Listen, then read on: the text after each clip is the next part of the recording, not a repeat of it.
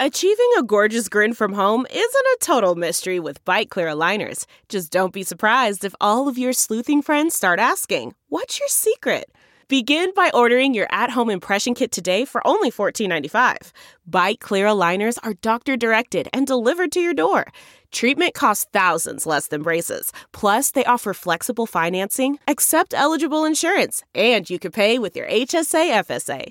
Get 80% off your impression kit when you use code WONDERY at Byte.com. That's B-Y-T-E dot com. Start your confidence journey today with Byte. School's back in session, and with that, lunches, after school snacks, breakfast options, sports and activities. Oh, and then you actually have to think and take care of yourself. But if you think you have that covered, now let's throw in the approaching cooler weather, colds, flus, anxiety, and stress of the schedules. And I know at this point I'd rather just stay in bed. We are crossing off a few things on the checklist today from snacks and meal prep to essential oils for sleep, stress, and focus, as well as immune boosting foods for the fall. So here's what's in store. Holistic nutritionist Lindsay Mustard is making a mark for herself on the health and wellness scene, providing women who are struggling with emotional eating and self confidence to help them craft the body and life of their dreams. But it actually comes with serious passion and some experience. It wasn't an easy road for Lindsay as well. A hockey player for 15 years, she struggled with an eating disorder and image dysmorphia for five years. Currently wrapping up her studies to become an osteopathic practitioner, she's looking to emphasize reaching optimal health with whole foods, exercise, yoga, and essential oils.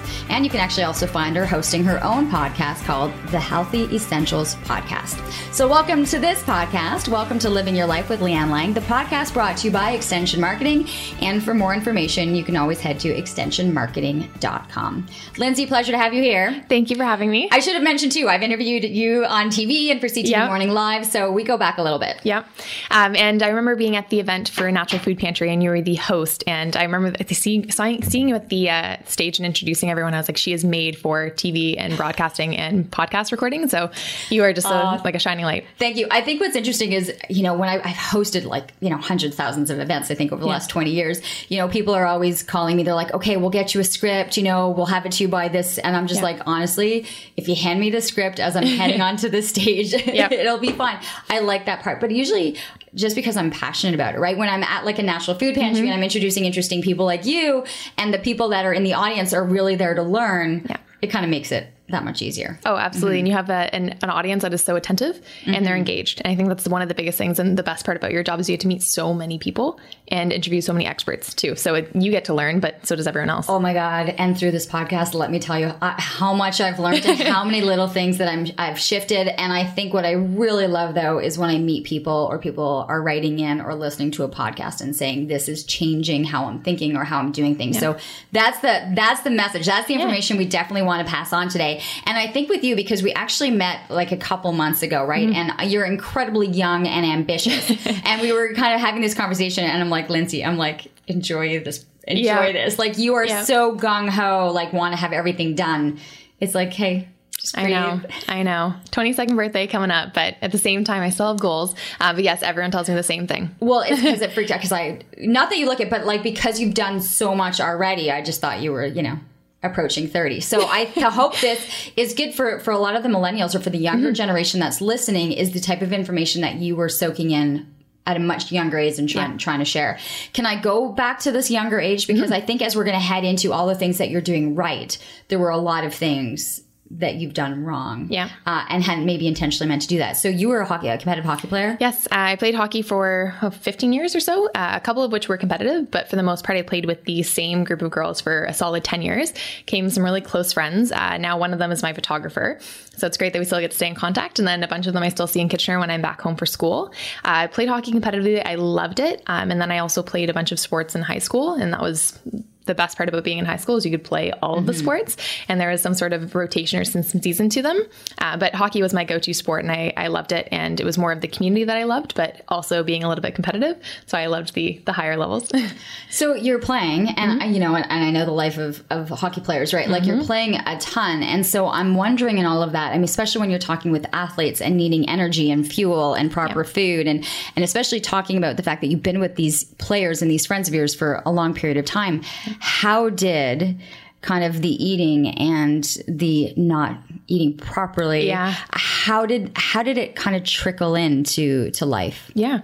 Um, so originally it started when I was uh, I attended a very small high school uh, that ran from grades about six to twelve or so, and there was about three hundred kids in the school, and it was extremely small. And I found that over time uh, it, it, wasn't the best fit for me. Uh, the reason why I started developing some eating disorder tendencies was because I got bullied in that small school. So part of the problem was I was developing it out of this sense of like perfectionism, and I still struggle with it today.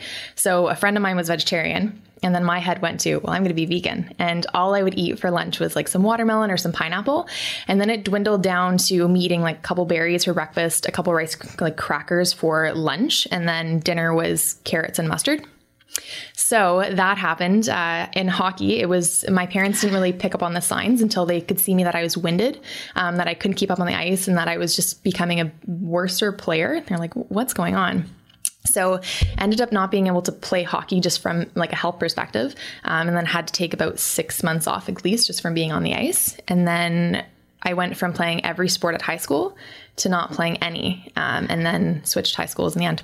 Oh, like I'm just like sitting here. I'm, I'm devastated for mm-hmm. you. You know, what age? What are the ages that we're looking at? I went. I went vegan at the age of about 14, 15, around there, and I stayed it for about four four years, and then vegetarian for five. And uh, it was my way of hiding my eating eating disorder. Sorry. So you would just be able to say to people, "Oh, I'm sorry, I'm vegan. Mm-hmm. I can't eat that." Oh, yeah. Not. And so it worked perfectly because I got out of eating any food at any event because I was vegan, and because back then there's so many more options nowadays. Mm-hmm. Most people are sensitive to gluten or dairy, and uh, a lot of things have been veganized, but they don't label them that way. It's just dairy free, right? Mm-hmm.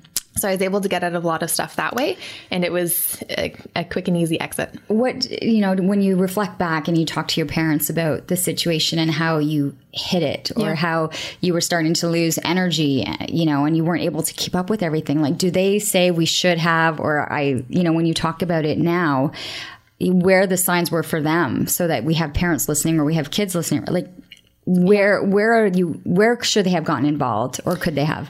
I think it's really tough because uh, one of the things i want to do is interview my mom on the podcast about what it was like for her when i was going through my eating disorder. And i think it's really tough because the boat that they're in is they think that they're doing something wrong but it's not. And i have the most incredible parents and a supportive brother. We might not get along very well but he was actually the one that brought it up to their attention um, when we were eating dinner one night. And one thing that i would always do uh, back in high school i still had a food instagram account.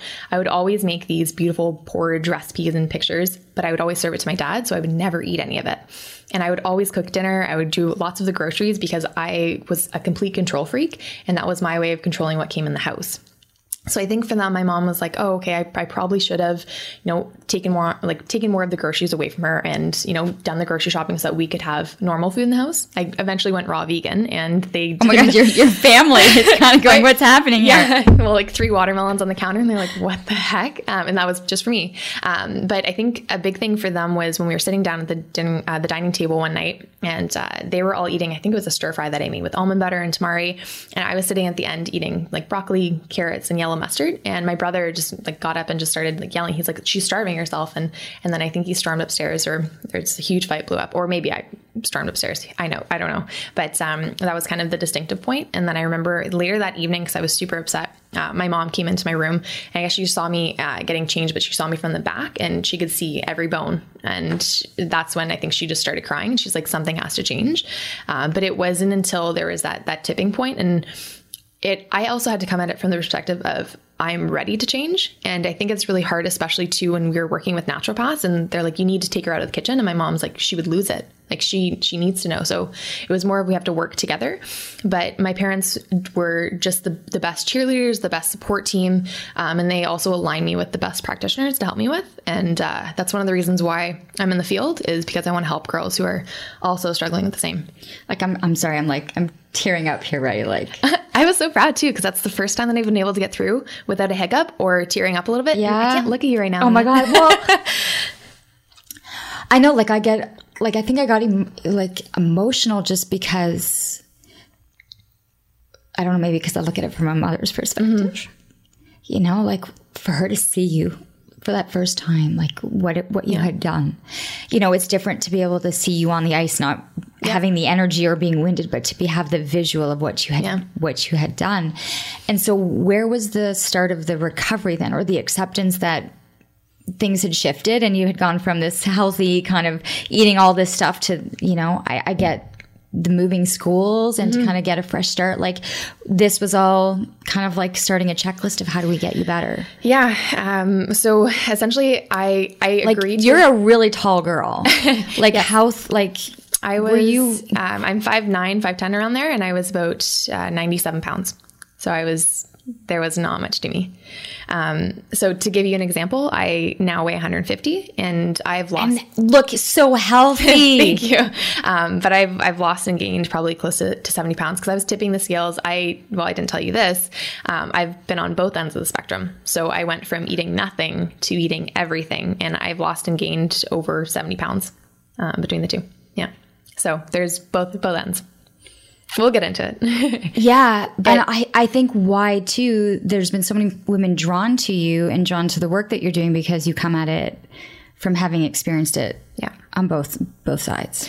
And so the tipping point, to go back to your original question, um, the tipping point for that was uh, everything that I did was on my own terms in that sense. And I know it sounds weird, but my parents knew that in order for me to take the steps, it was I had to be comfortable with it, but I also had to be kind of pushed outside my boundary a bit in that sense. But I still felt like I had control, and that's a big thing. I find that a lot of people who struggle with eating disorders, they're very Type A personalities, and they love to be in control of things, and especially if things are spiraling out of bounds. So being in high school, um, like getting bullied and then transitioning to a school that had over 2,000 kids, I felt like I was nobody. And it was beautiful because I didn't have to worry about who said what or what gossip was floating around the school that day. Um, but I also knew that I needed to approach it from a healthier perspective. So, you know, starting to incorporate more whole foods in general. And someone that I idolized was a holistic nutritionist, and I met with her it was for my, I think, 17th birthday. My mom sent me to Toronto with my dad, and I got to have a session with her. And I remember filling out the food log, and that was when I started doing raw vegan. She's like, Well, you know, bananas are healthy, but maybe not eight of them for breakfast because I did a frozen banana ice cream. And so the part of the recovery was working with a nutritionist, but also my naturopath. And uh, she, I love her. What was the difference that you got from the nutritionist and from the naturopath? Like, naturopath was a little bit more medical um, based in the sense of we were testing my blood. Um, I do distinctly remember, and this was when you were like, what, what was the tipping point for you? Um, I've seen my dad cry three times. The first was when my dog died. Second was when his mom died.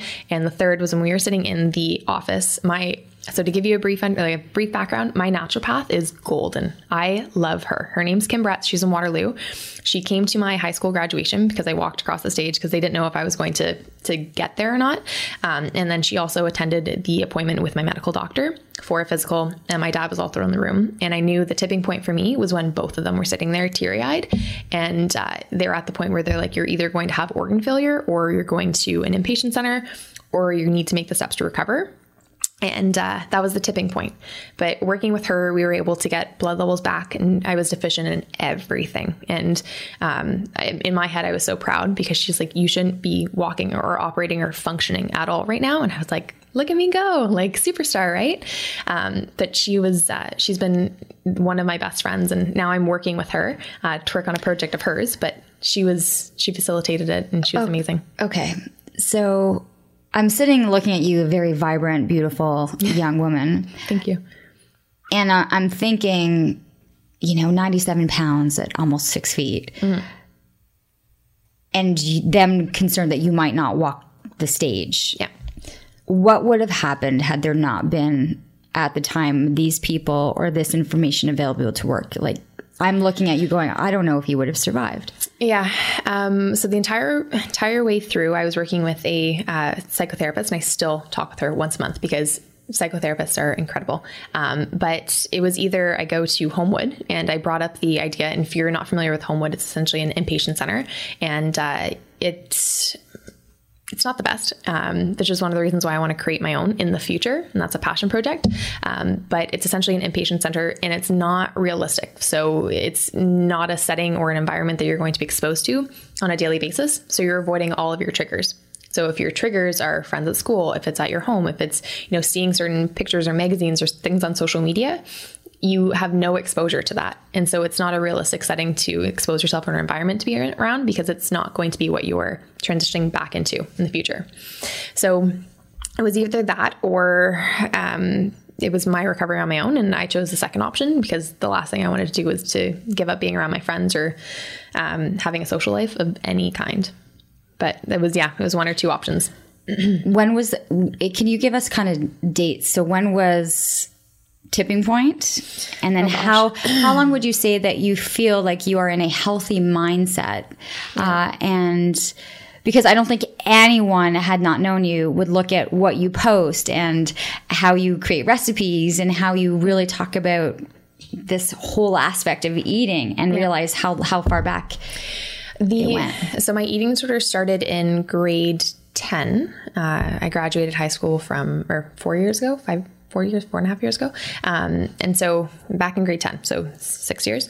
Um, and then tipping point for me to recover, I switched high schools, and that was probably about six, six, seven months later. Um, and then full recovery, I would say I've probably been in the healthiest mindset for the last two years. Um, and a lot of people are like, well, that's that's not very long for you to be giving advice or coaching or anything along those lines. But I think for me, it's more the experience because unless you've been through it, I'm like, I have done. I don't know if you're allowed to swear, so I won't. Oh, but you're more than welcome at this point. Yeah. Yeah. I was like, you have no idea how much shit I have gone through for the last six years. Like, I can definitely do this full time, and I can I can coach and help others, even though I haven't been recovered for 10, 20 years, because you know the triggers back then are different from what you're going to be experiencing nowadays. And I think another thing or another reason why people are attracted to working with me, especially if they struggle with emotional eating, is because I'm close to their age. And it's relatable, but I, it's also implementable and realistic tools that I give them that they can take uh, take with them. Are you working with a younger demographic right now? Yeah, um, a lot of my clients are anywhere between the ages of 20 to maybe 45 or so, and the, I'm actually picking up more that are on the younger side and it's surprising the number of them who come to me and they have emotional eating disorders, binge eating disorders. Um, we're working with uh, Biggest Loser in Ottawa at the moment, and the group that we're running is about 20 participants, and uh, a lot of them are, you know, 200 plus pounds, uh, 300, 400, and collectively as a group, they've lost over 450, close to 500 pounds in the last 12 weeks. It's not the that's not what I think um, the rate in which people should be losing weight, but again depending on your build and your size um, but one of the contestants brought up to me she's like there's a there's a mindset component that needs to be included and it's you know why do i feel like i need to be 300 400 pounds in order to feel safe in my body? And she said that and i was like that's so true because you're essentially just creating this protective environment and there's this bubble where you can't get hurt and you know people can't see you. So you're almost just like wearing a mask or a cloak. And uh, she said it beautifully and it, it sparked a sparked an interest and i definitely want to uh, to work around that when you refer to emotional eating, mm-hmm. what are you referring to? Oh, just eating not because you're hungry, like not because you're physically hungry, you have that warming sensation in your stomach, or you can start to hear it growl, or you find that your energy is just low, and that's when you need to eat. It's more, I'm going to do this to busy myself. I'm going to do this to be productive. Uh, a lot of people work and eat at the same time. A lot of people eat because they're sad or because they're happy. There's no real definitive uh, term to, you know, eating outside of when you're hungry. It's just emotional eating is you eat for pretty much every emotion. And what did you see? Because you talk about uh, image dysmorphia. Yeah. What were you seeing? So a big struggle for for me was when I switched high schools. I was still at the the little ninety seven pounder, um, and I would hide in the dress pants and I would hide in the oversized sweaters. But as I gained more weight, I couldn't do the button up on my pants. I couldn't do the zipper up, and for me that was first off a daily reminder of in my head and it's not what it is now. But um, back then, I was like, I'm fat. I've gained so much weight. You know, this is disgusting. And I think one of my friends too, um, I was getting up from the chair, and she's like, Oh my gosh, your fly's down. And I was like, Oh no way. but secretly, I'm like, I can't do my pants up. Um, and that's just because it didn't fit me at the time. It wasn't. I wasn't healthy by any means. Um, but wait, what was the question again? because what you saw yourself. Oh yes, yes. Um, for me, I would just I would always go back to the picture of um, of when my mom saw me and my in my head that was when i was the proudest of myself because that was when i was the tiniest. And you know i loved having like a massive thigh gap. I don't have a thigh gap anymore. Um, and things like that just being so tiny because that's what i would see on instagram. And i'm like oh if i look like a model if i look like this i will be loved. And i'm like nope didn't work. So there's lots of elements to it but yeah I, am not going to hit on the Instagram, mm-hmm. social media. I, I want to be able to have people walk away with really good, useful information. Yeah. so me just saying stop following those yes. people and try not to be, you know, draw attention to that. So as you're coming out of this and you're studying and you're mm-hmm. working with a naturopath and you're working with a nutritionist, what are now when you deal with women and stuff what are would you say were the key components to feeling food coming into your body and fueling you and making you feel good yeah, that's exactly where we start is fueling. And I, I tell them that over and over again. And I think the biggest thing was when people come to me and they're looking to lose weight, that's their number one goal. I always ask the why. I'm like, why do you need to lose weight? They're like, well, you know, I want to fit into my pants. And I'm like, okay, why do you want to fit into your pants? And they're like, well, because I rocked them in high school. I'm like, why do you want to fit into your pants in high school? And they're like, well, I attract my husband. I was super sexy. You know, like he was in love with me then. And I feel like we've lost the spark. I'm like, okay, so you want to lose weight because you think that it's going to make your husband fall back in love with you again. And I'm like, no, so you will lose weight. That's an extra bonus of it, but part of what we cultivate is more confidence in themselves and um, yeah more confidence and self-esteem. And we do that by creating a, like a life that they love to live. And that's we look at their morning routine. We look at what self-care practices they have. We look at what foods they're eating on a daily basis that might be sucking the energy out of them so that they have more to give back to their family their friends to, in their life in their work. Um, but a big thing that i look at is when i have a client come on board like what are your favorite foods to eat? And then i'm like okay great it's my job to come up with recipes for you based off your favorite foods that your family also likes eating. So there's no FOMO, there's no fear of missing out. But you also don't have the mindset of it's deprivation and elimination. It's you get to eat all of your favorite foods. These just taste way better. You get to eat them more often, but they also give you a lot more energy and they're good for you. Okay, well, someone can't come to you and say, I really like eating cake, fast food, uh, and a Mars bar. Yeah. You know, okay, how, how are you taking that and making, you know, that recipe from there? So where's the where's the groundwork? Where's, yeah. Where are the are there rules? Yes. So a lot of the time when people come on, they're like, okay, so cake, for example, I made a two minute keto mug cake and that was in the microwave. Perfect. I'm like, great, that's your substitute. And we'll play around with other options or, you know, I'll get them to make some healthy bars or some like breakfast cookies or peanut butter cookies, but they're free of refined sugar. Um, if it's burgers, I'm like, okay, great, we're going to do a bunless turkey burger with a little bit of brie cheese, something along those lines, right, to get them into it. And then the last one was fast food. Um, I made with, uh, I actually gave you a bag in your little loop bag, um, is the cauliflower crackers. I crumbled those up into a breadcrumb consistency, rolled chicken in them. So did an egg wash, rolled them in, and I baked them and I had chicken fingers.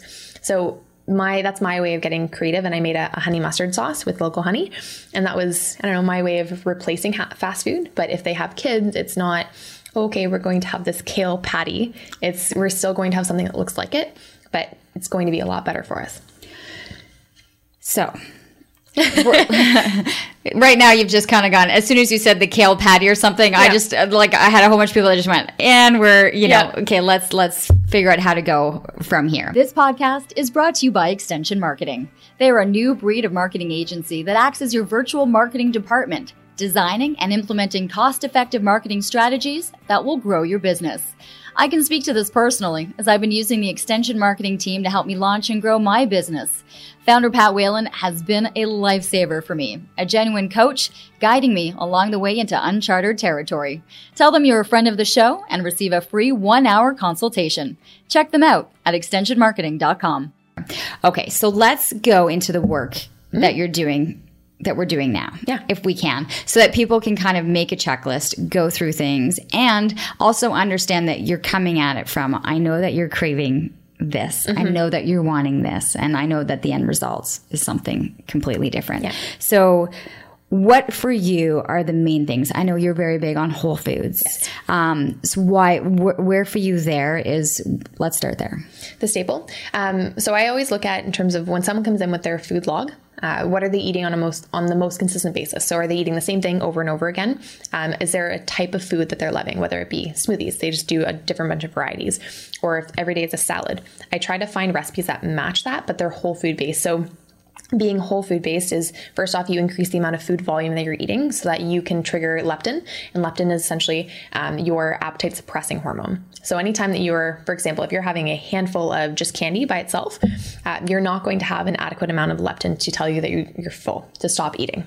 Versus if you eat a, a massive kale salad and you get maybe like two thirds of the way through your body is like I think we've had enough. Thank you so much, kind of thing. And you can put it down. So I always look at in terms of what foods are they eating, what foods do I need to incorporate back into their diet. So lots of healthy whole fats because people are still scared to eat fat, even though there's been numerous studies published about the benefits of whole healthy fats. And we're talking like the good anti inflammatories.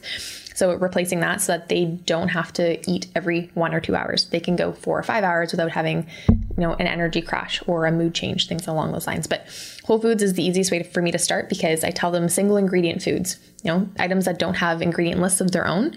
And you know, if you need to, great. There's there's wholesome uh, snack options that are on the market nowadays, but you don't have to go and grab fruit roll-ups for the kids or gushers i forget what they're called anyhow but fruit gushers or something along those lines um, i always just try to find them um, in the most wholesome uh, close to nature or their original form as possible and then turn them into some fun recipes that will get kids excited. Okay, so you're you're at that point. So I'm going to ask you then right now. Mm. Okay, because I just made my first lunch. Okay, awesome. today as the kids left for school, yeah. right? And I'm thinking, okay, this is day one, and we've got another 300 yes. of these to go. Yes where do you think is the is the first start for changing the snacks or giving them the types of snacks that are going to sustain them through school uh, into their activities mm-hmm. after school activities that kind of thing yeah so i start with the trio so protein carbs and fats and you've probably heard it before but um, protein so again coming from all different plant sources you can get some from nuts and seeds uh, pumpkin seeds especially are a great source of uh, plant-based protein and it's school friendly uh, same as sunflower seeds you can also sneak in some protein powder to the kids as well um, so that's your first source is the protein uh, second source is going to be the fat. So again, you can get that through the nuts or the seeds, um, or coconut is a great option as well.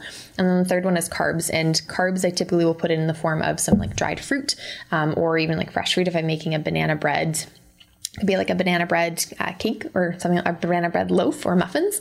Um, but that's that trio that's going to keep them full for a number of hours. If it's just carbs that they're having, say it's a, a whole banana, they're going to be hungry an hour later. Um, versus if it's a tablespoon or two of almond butter or peanut butter, they're going to be satiated for a few more, just because uh, fats are more calorically dense than carbs, but they also take longer to metabolize. So your body can stay full for a number of hours without crashing um, and wanting its next sugar high. If I I just don't think a bag of like sunflower seeds or pumpkin seeds thrown yeah. into a baggie is going to be appealing. Are you seasoning? Are you doing Sorry, things to I these? Probably yeah, you know, because I'm like I'm listening and I'm like, okay, that's that's great, but yeah. Um, so one of the things that I make, I am known for my protein balls. Uh, anytime that I go to school, I always bring them, and my friends are amazing guinea pigs. They will tell me if they do not like a flavor. But what I've been trying to do is experiment a lot more with school friendly recipes. So pumpkin seeds, sunflower seeds, uh, hemp hearts, and a little bit of coconut.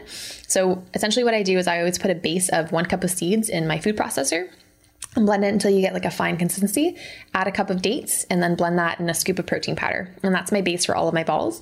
And then from there, you can play around with whatever flavors you like. So sometimes I add orange and they're more like an orange, um, or a lemon, a bit of lemon juice. Uh, sometimes I add cacao powder and some sea salt or nut butter if I'm not taking them in school, and then a tablespoon or two of water. And it binds beautifully and I roll them into balls. And that's kind of my base. So I keep the, the dates, the nuts, and or nuts or seeds, and the bit of protein powder and water and then I can essentially flavor it whatever way I want. And if I do a mega batch of that, I can freeze them and I have a freezer full of energy bites that I can pull from and rotate through. Um, the other way that I like to do it is uh, I remember back in school, one of the things that people loved was cookies. And they were essentially these thin cookies that they would pull right out from the oven, not even cooked. They were still semi raw and scooped. So I try to make healthy variations of cookies. So whether those be like tahini chocolate chip, or I can do an almond flour cookie, more of like a paleo or a keto type. I always like to do those and freeze them, keep them in a container, and then I can just draw from them. So okay, so you're listing whole bunch. I, am going to assume a lot of these recipes, and I've seen on your on your website, lindsaymustard.com, like there's a ton of recipes that are there. So yeah. these are just kind of giving people ideas yes. as to how they're kind of going to be able to to create this. And and right now we're kind of just thinking snacks mm. and kids, uh, but honestly, I'm thinking people taking these to the office and finding that yeah. that protein bar, that kind of you know that boost that they're that they're actually looking for. So for you, is it basic meals? Is it snacking throughout the day? Like where do you find that that healthy balance? So it's different for everyone. So to go back to your point about recipes, my my goal is the less ingredients the better. Um, and it should be one bowl wonders, or you should be able to make it in 10 or 15 minutes or less. That's my goal. So if someone's like, oh my gosh, that's too many ingredients or too much to do, I simplify it. Trust me, it doesn't take too long. But when it comes to snacking or eating bigger meals throughout the day, I find for me that because I'm not home for most of the mornings, I like to eat like a bigger lunch and a bigger dinner. and then I go to bed. I also do most of my studying in the morning. So I will have a bulletproof coffee,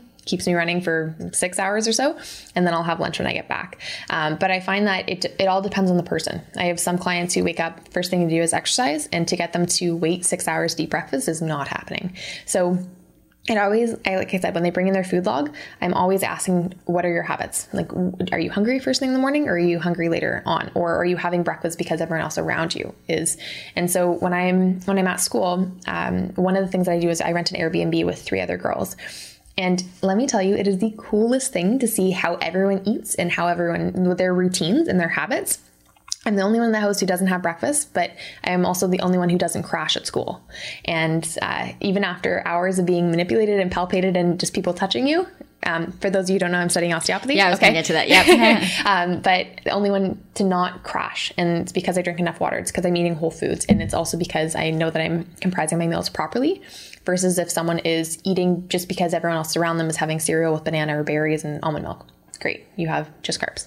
So I, I always look at in terms of are you eating because you're physically hungry or are you eating because you think it's a cultural norm to mm-hmm. have breakfast but there's so much emphasis on that breakfast is the most important meal especially well, right. for kids for kids for okay sure. so because you have breakfast is the most important meal and then you have a ton of research going on about intermittent fasting and yeah. you should try to be able to make it until you know noon yeah. you know so we are bombarded with so much different information and it really becomes down to what is your personal what your body yeah. personally does better with you're touching on so many good points and i think that like you hear it all the time. So intermittent fasting people who will eat for only eight hours a day i've heard people doing four or one meal a day. Like your digestion must love you.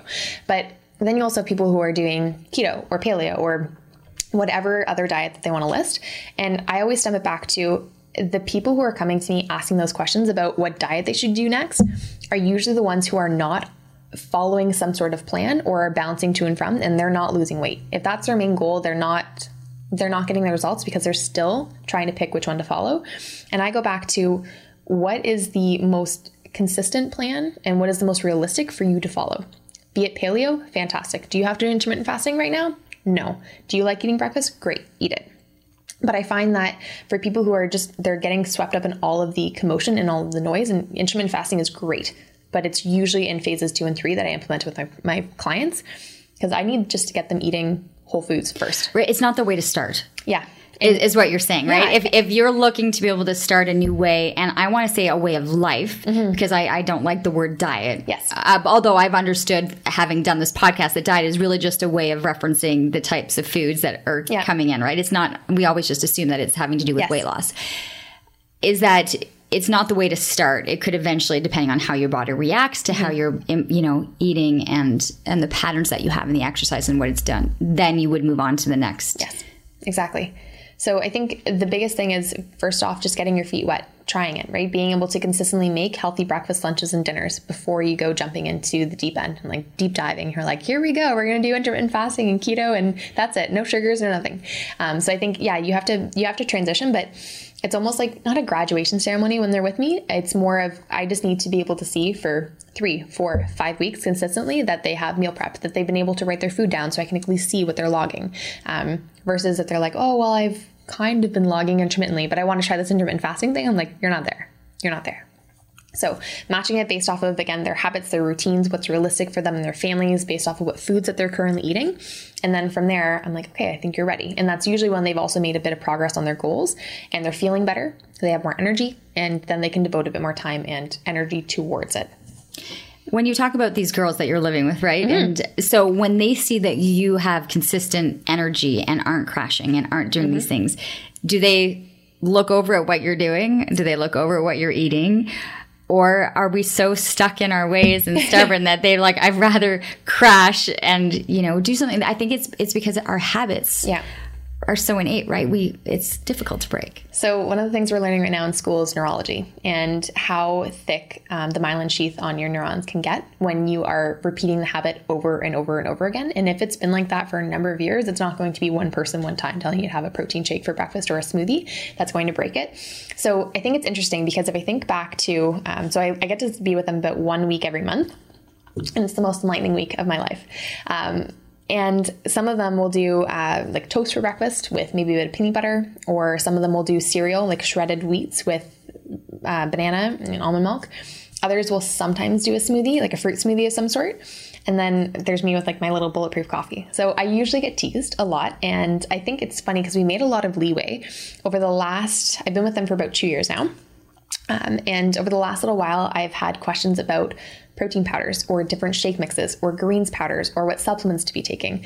Um, a couple of them have tried some essential oils, and then I have the diffuser going uh, intermittently. So I'm, I'm getting there. Um, but over time, they've they've asked a lot of questions, and they'll ask for tips and advice. I'll give it to them, and then sometimes they implement it, sometimes not. Like a, a, general tip was, one of my friends loves watermelon, but for her lunch she'll eat her pasta with sausage first, then have her watermelon. I'm like, do it in the opposite order. Watermelon will digest first, right? It'd be super easy for you to again pass it and eliminate it. Melons, eat it alone or don't eat it at all. It takes 30 minutes or less to digest. Uh, sausage and pasta, definitely four or six hours. So you're just thinking about digestion, elimination and not letting your watermelon or your food ferment on top. So that was the first tip because she was complaining about bloating and then lack of energy.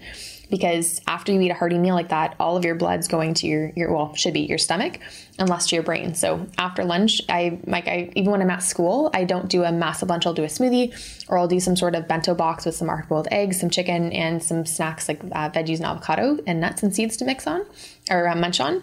But I'm not crashing. I'm good to go right after I finish lunch to sit in a two and a half hour lecture.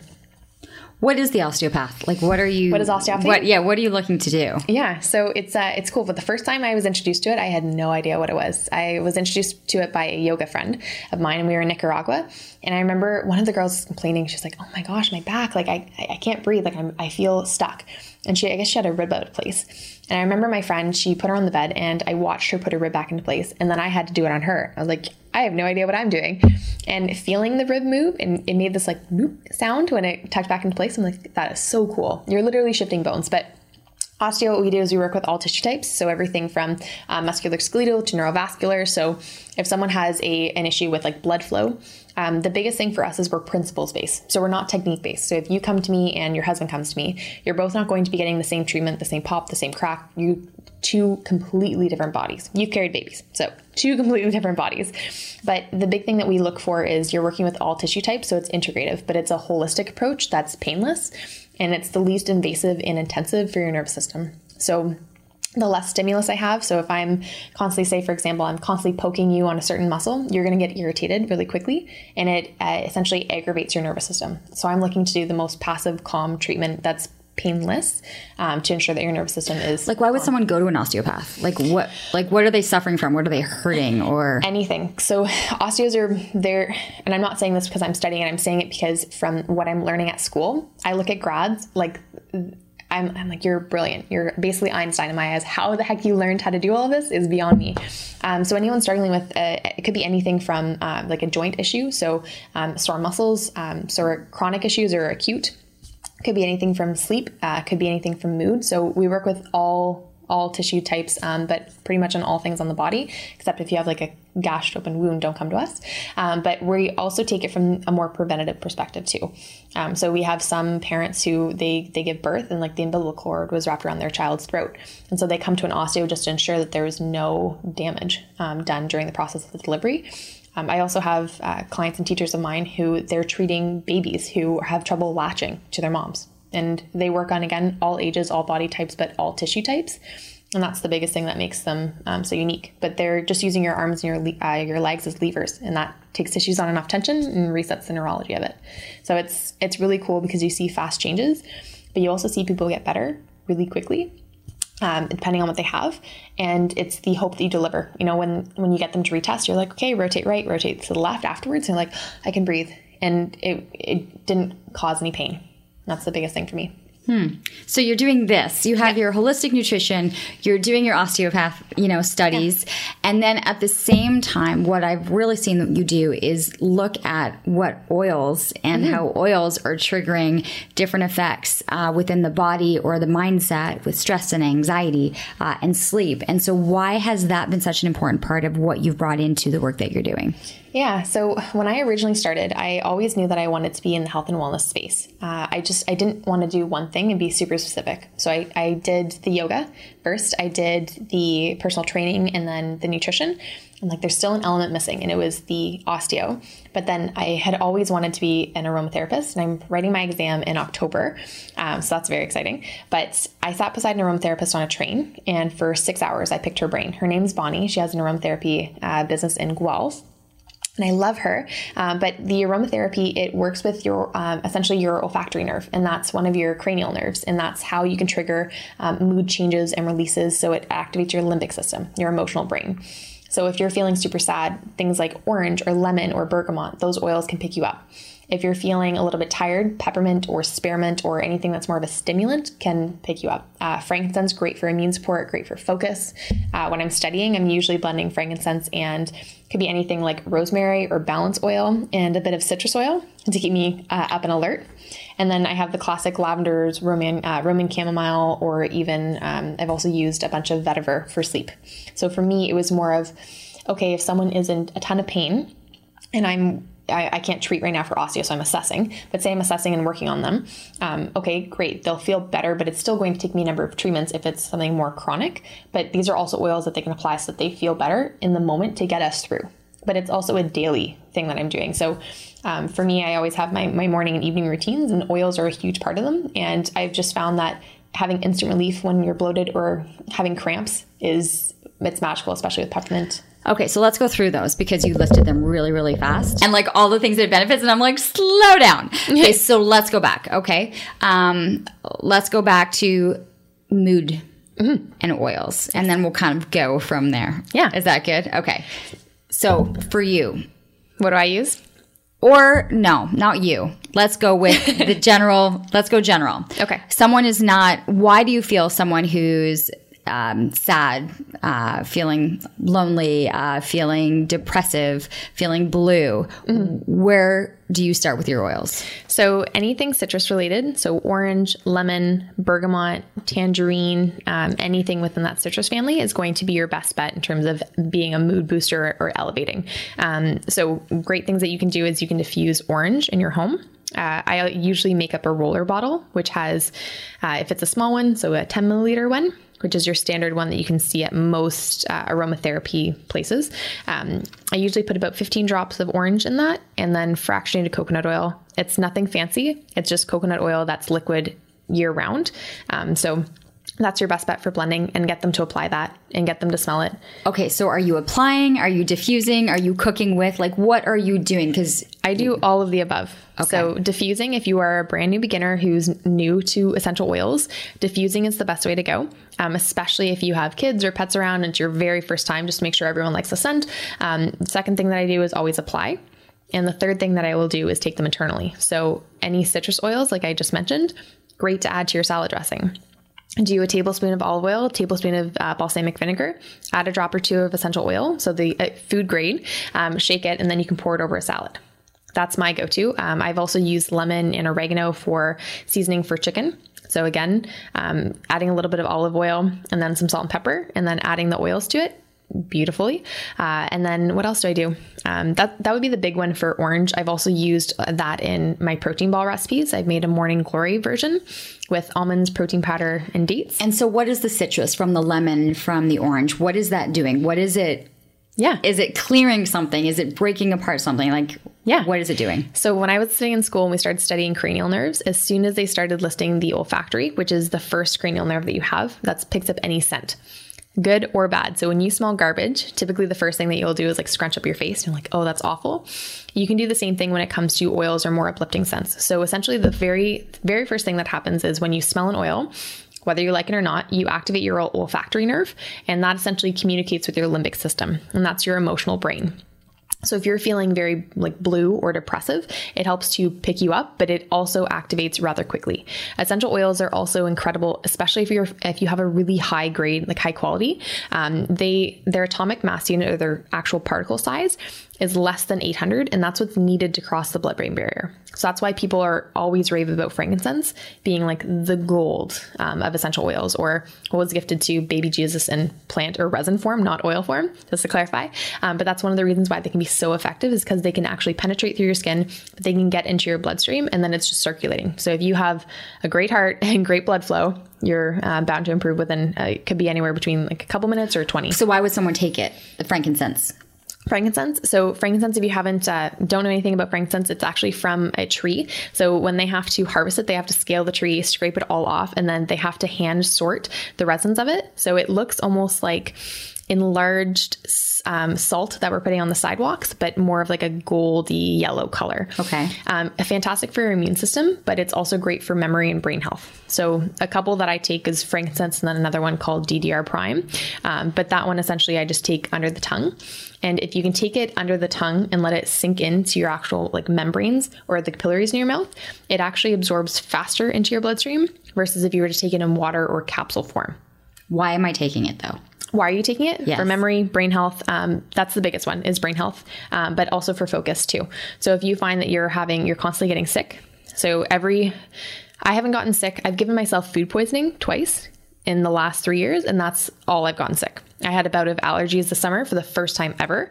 And otherwise, I don't get sick. I don't get the flu. Um, and that's because I take immune supporting oils, but also immune supporting supplements. But yes, if you're finding you're getting sick every year and you're getting that common cold or you're getting something every every month or so, um, that's your biggest reason. Second is if you're having trouble focusing. So especially kids within uh, kids from school, if they're coming home and they're having trouble winding down and just focusing and doing their homework, diffusing a bit of orange and frankincense or uh, frankincense and rosemary and orange a great blend to get them to calm down but to be able to settle settle in. Okay, so you're at home, kids are about to come home, use the diffuser to start things off. Yep. Have the citrus or the oil and the frankincense Yep. combined together and and that's kind of the stimulus of when they walk in. Yep. It will respond right away. it sets the pace and especially too if they're if they're working at the kitchen table and you have the diffuser going and they're around it for again if they're working for a couple hours or so you should notice that they're they're quite calm but the other thing too is um, oils I, I always i rave about them but they're not the end all be all the one hit wonder kind of Right. thing also look in terms of what snacks that they're having right before they're coming home so if they're loading up on sugar and then trying to study it doesn't it doesn't really go so well. But um, one thing I gave you was balance oil, and balance oil has uh, blue, uh, sorry, blue spruce and blue fir. So it's a very grounding oil. Um, and I also gave you lime. So there's that. I haven't even looked into my goodie bag that you brought, but now at least I know. Okay, so what what are those being used for? Same thing. So again, balance is a bit more grounding. It's in our emotional line. Um, so this is DoTerra's. This is uh, they have their Serenity, which is more of a relaxing one. They have Balance, which is more of a grounding one that I find that men like more. So I'm like, okay, thinking of the hubby, but also thinking about the kids. Um, and then the lime oil is the citrus component to it. So you have grounding, but also a little bit of a sweet note to it. Okay, well, I'm really, I'm quite excited. Yeah. Plus, you just mentioned doTERRA, which I want to say, um, they're they're coming on the Awaken a Better You Wellness cruise. Oh so they're gosh. actually on the cruise, and we're going to have people actually make, Yeah. being able to learn and make their sense and what appeals to them. So I'm so I'm excited so- that you I'm just so said lucky. that because because I'm really excited that doTERRA is actually on the cruise and is going to be doing that for all of the guests that are Yeah. on there. So that's I'm so glad that's a great little combination there. It's interesting because one of the things that I do um, for Jamie, my daughter, is um, she has trouble going to sleep. Like Yeah. she's anxious going to sleep, and so we started to use one that went. We put it like a little line Yep. right above her forehead, and then right under. Is it the kids line? Um, no, it's I'm I should know this because I have it and I've used it every single night for like a year and a half. Serenity? Uh, um, no, it's I don't. Can you list a couple? But and we Uh, put it underneath her toes. Is Um, it a- it smells it like something in the woods. It's in the Oh, yeah. vetiver, um, sandalwood. Sand, yeah, maybe Cedarwood? that's it. Yes, one of those. Okay. Um, and then we put it underneath her big toe. Yes. And and and now for her, it's like her ritual. Yes. Like she will not go to bed without Yeah. putting the, these on. And I don't know at some point if it's gotten that you know she feel feels good and it's become habit. But if for her, it, it just it seemed to be the the key to kind of relaxing a little Mm-hmm. bit. And And part of it for some people too is um, the oils are extremely beneficial, but it also sets a new routine. And in their head, it's almost like when you when you wake up, you have your morning routine. You know you do A, B, and C. It's kind of the same thing for for night. So you're essentially priming your body to start to fall asleep. Um, and the other one I gave you is uh, On Guard, and that's your immune support for the girls especially. Um, but you can put that you can um, put a drop in a bowl of water cut an apple and soak the apple for a couple minutes. And because there's everything from cinnamon, um, there's also rosemary and a bit of tangerine in it.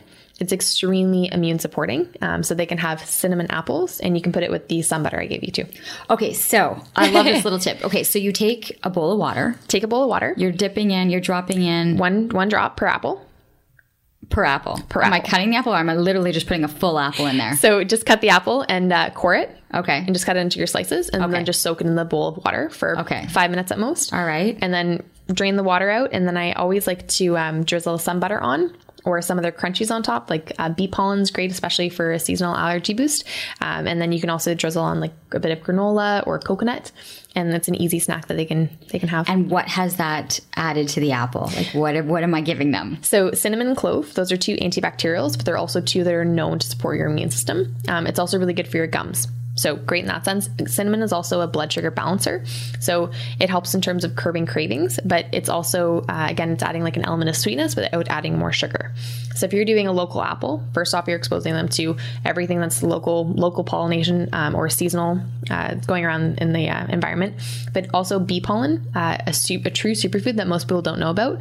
Uh, bee pollen, bee honey, they both have amino acids, they both have enzymes, they both have vitamins and minerals that are nutrient dense, but also packed within that season in that environment. So you're essentially uh, exposing them to everything that's going around. So the likelihood of them catching on to something that's being exposed to them for the first time is very rare. So it's a, it's So a true the type superfood. of apple that I'm choosing, especially Yep. too as we're going to be getting into apple picking season soon. Soon, the local apple local apples. is actually helping with immune boosting because it's picking up what is instead of purchasing the bagged apples that are coming from California? s- from somewhere else, right? Yeah. So essentially, um, I actually I interviewed one of my good friends, Emily Briffa, and she's the owner of True Bees, and uh, she was the one that was teaching me a lot about bee pollen and, and honey. But essentially, every third, I think it's one out of every three bites of food that we have, we can thank a honeybee for because they're pollinating everything. So yes, um, I always tell people to support local. Um, first off, just because you're being exposed, especially if it's being grown in the ground, you're getting a good exposure to healthy bacteria and likely less chemical and fertilizers, which is again a godsend for your immune system if you can avoid it.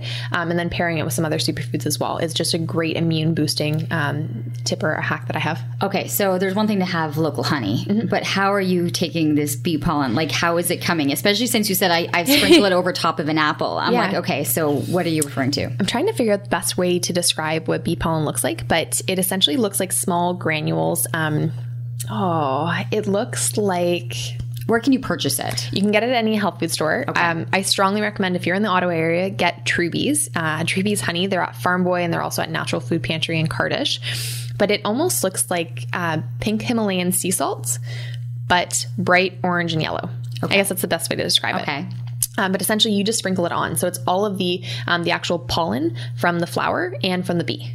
So it is your best bang for your buck. It's a true superfood. You can sprinkle it on anything. It doesn't taste like anything. It takes on whatever flavor you give it. My best tip is just to add it to a smoothie because the kids won't see it. Or you can sprinkle it on the smoothie for decorative purposes. Okay. Could you throw it into a salad? Yes. Um, Are you throwing it into the chicken seasoning? All right. like, can you cook with it? I would say keep it raw. Keep it raw. So you sprinkle it on a salad. You can sprinkle it on your chicken after you finish baking it if you want. But I typically tell people, you know, blend it.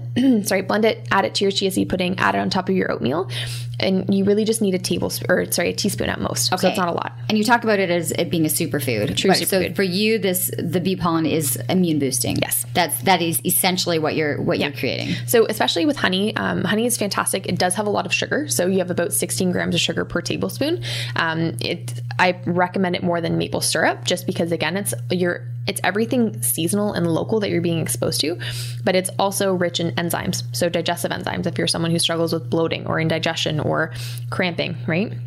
Um, but it's also packed with uh, enzymes, we mentioned that already, and vitamins and minerals. So, in terms of in comparison to maple syrup, you get the sweetness, and yes, it's Canadian, but from a nutrition standpoint, you're getting more from honey. Especially if you can get it raw and unpasteurized, you want it to be in the purest state possible. Um, unpasteurized just means that it might be cream, so it might be a little bit thicker than you're used to.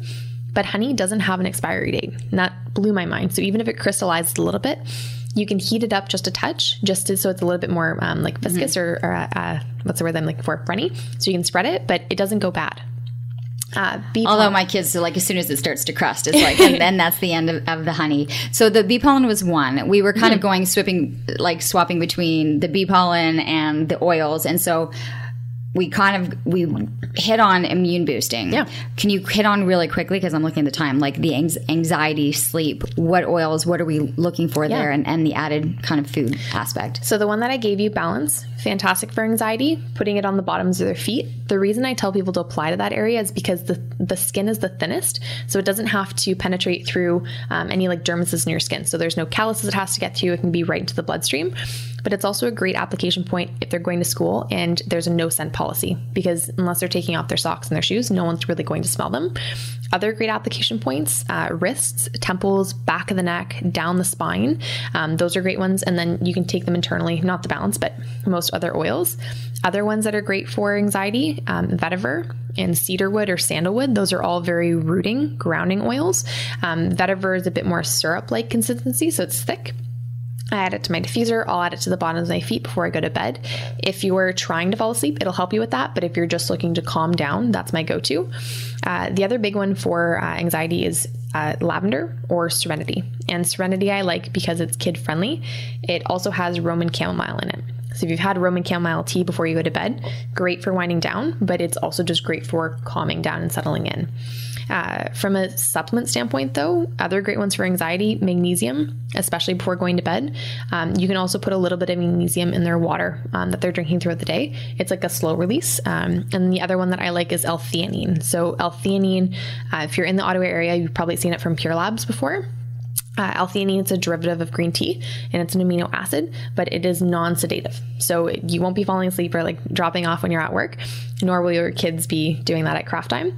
Uh, but they capsule everything in a, it's a, uh, it's, I think it's made out of birch and poplar tree, but it's a slow release formula. So, oftentimes, people who take B vitamins, something for stress and anxiety, it will typically be excreted within 90 minutes or so because they're water soluble. You pee them out. So, unless you're taking things in a slow release capsule, you're not getting a sustained release. It's just a quick in, quick out. So, the slow release capsule, what it does is it makes sure that the L theanine trickles out over that six hour window. So, your kids have an even level of um, like stress and, and mood um, so that they're not jumping all over the place. And have you had parents, you know, that are dealing with ADHD and with ADD, and yeah. and they try these oils, and you know, they sometimes it's like, okay, at last resort, what else yeah. is going to help, and and they'll see a difference. Yeah, um, the big the big ones that I recommend for kids first off is frankincense, and then just that little bit of citrus to again that add that element of sweet note. Um, but yes, and I I couple it everything that I do when I work with kids who do struggle with ADHD.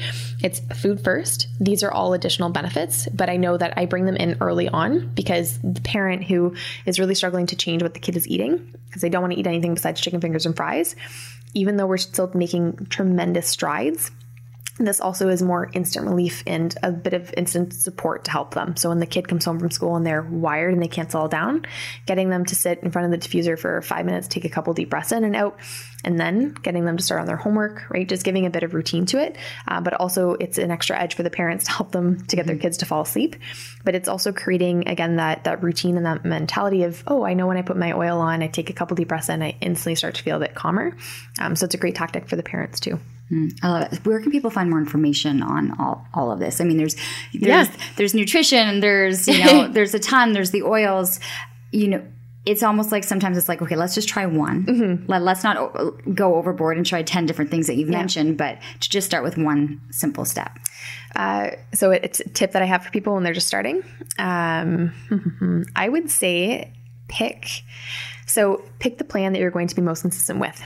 So, whether you know that you need to make the most um, improvement on the foods you're eating on a daily basis, start. Pick with wholesome foods. If you're already eating a really clean diet, okay, clean up sleep, right? Are you not sleeping for, you know, maybe four or five hours throughout the day instead of getting your typical seven or eight? There's, again, there's an argument to be made about sleep, and I'm not going to get into it, um, but that could be the next one. And the third thing I always look for is like lifestyle, right? Who are you spending your time with? Um, what are you doing in your free time? Do you have self care practices? And then what are the things that you're doing for you? Are you taking yourself out on dates? Are you going for, you know, a manicure? Things like that. So I'd say start start where you are. Start with what you have, um, and if you're looking for more, Instagram is my main jam um, at Lindsay Mustard. And then on my website, I'm reven- uh, I'm renovating how I'm working with clients right now. So uh, the work with me page is a little bit of out of order, uh, but now I'm implementing going to their house and meal prepping with them um, for a couple hours or so, taking them grocery shopping, and then working with them for a number of weeks. Do you see your biggest accomplishment right now is the work that you've done on yourself? Or is it the work that you feel when you see similar women coming in and the work that you're doing with them? Can I say both? Absolutely. Um, I said this to a friend of mine recently, and uh, I, I sat back for a second. I was like, you know, 90% of my clients that I've finished working with are now my best friend. And uh, I see them every week, and I absolutely love it. And what I love the most is getting to see them continue with every tool that I've taught them and everything that I've shared, and then having them come back like a year later and like, I, am still doing this. Or like, oh man, I, I, need to help me with my meal prep game again because, you know, mm-hmm. we were on point a, a year ago or so. But I think that's the biggest thing is because I know that I'm their biggest cheerleader, cheerleader, and I will always support them in everything that they do. But getting to see them evolve um, and getting to see the the like the spark of fire, that that light that you reignite in them because they have it. It's just when they come to you, they don't realize how incredible they are, and they they play it down. They're like, oh well, you know, I'm feeling okay, or you know, I, I need to lose some weight. I'm like, you don't. You're perfect. Absolutely perfect but then you know that they're going to be the biggest cheerleader for someone else in their life. And I get to hear about how their family is now trying green smoothies and eating kale salads and how they convince their boyfriend to try um, like chicken curry that they healthified, right? Those, those things. And I think that's one of the most uh, important parts of our work. And I think that someone who goes into the health and wellness industry, it's not because they're looking to be a millionaire and to make like crazy amounts of money. It's not, it's more because you have that, that passion to help others live a happier, healthier life. And my goal is just to do that through giving them and uh, exposing myself to as many tools and getting all the education that I need so I can be the all in one practitioner for them so they feel confident in coming. Okay, you talk about this confidence. What do you say now to the 15, 16 year old girl that you once were? Oh, that you're absolutely perfect and that you don't need to change a single thing. And that if you're starting to look out for, so looking on social media or out at anyone else in terms of who you need to be, you're off your own path. And so keep your eyes on your own track. And uh, yeah, I would say that there's so much goodness coming your way and you have no idea. No idea. This world is beautiful. That's, that's great. I wish I could have seen you kind of have this back then and yeah. been at the sports and done everything that you were that you were meant to do with this healthy outlook and mind and body. Yeah. You know how strong you are now. But I think back to it, and I, think that if I didn't go through it, I, I probably would be decorating cakes because that's what I started with when I was younger. I had uh, cake decorating business when I was 14. It's like some bride trusted me with her wedding cake. I'm like, you're insane. But I I think that now and I think it's one of the reasons why people see me and they're like, you, you don't act like a 21 year old. And it's because I, I feel like for what I've gone through, it's aged me a little bit in that sense, but it's also forced me to mature. And I, I found my path really quickly. Um, you know, most kids my age are coming out of their undergrad program and they're like, what next? And I'm crystal clear on where my path is and what I want to do. And there's passion projects. And I think that's one of the reasons why I can like have conversations with you. Like you're incredible. But to sit down and to, to interview with you for a podcast, I'm like, I wouldn't have been able to do this, you know, um, if I hadn't gone through what I had, because mm-hmm. I wouldn't have had a story to tell and I wouldn't have had anything to learn from. And I would be the same person who still struggled with the same same habits and the same mindset if I didn't have to go through the hardships and to, to learn from them. Well, I think because you're so young, you've got generations uh, and decades of helping people ahead of you, which is re- yeah. which was really great to see. And, and you talk about that, right? I had done interviews with you, and we'd had these conversations, and then when I realized just how much experience you'd had, but yet how how young you were, yeah. you know, you kind of go, wow, this, there's a lot, there's a lot here. So, so nice to be able to talk with you again. this is a problem that I'm coming into with this podcast now. It's like, okay, I think I'm going to need to extend it to two, to two hours one of these days, but really appreciate you coming in. Uh, LindsayMustard.com. Yep. If you're looking for more information, uh, Lindsay Mustard on Instagram mm-hmm. as well. And, and trust me, if you go and look at the page, there's a ton of information, beautiful photography, uh, making everyone seem, you know, everything look delicious and seem delicious. And I and also uh, doTERRA is where you mentioned yep. getting all of the oil. So go list the things that you're looking yep. for and be able to at least try. Just start with the diffuser. Yep. You know, it's plug it in. It steams up the room, and, and it's a really nice way to go. I really appreciate it, and appreciate everyone who's listening and who's subscribing and who's sharing and who's liking and is letting people know uh, that living your life with Leanne Lang is out there. Thank you so much to all of you, and I uh, really appreciate the support. Have a great day. We'll see you back here again.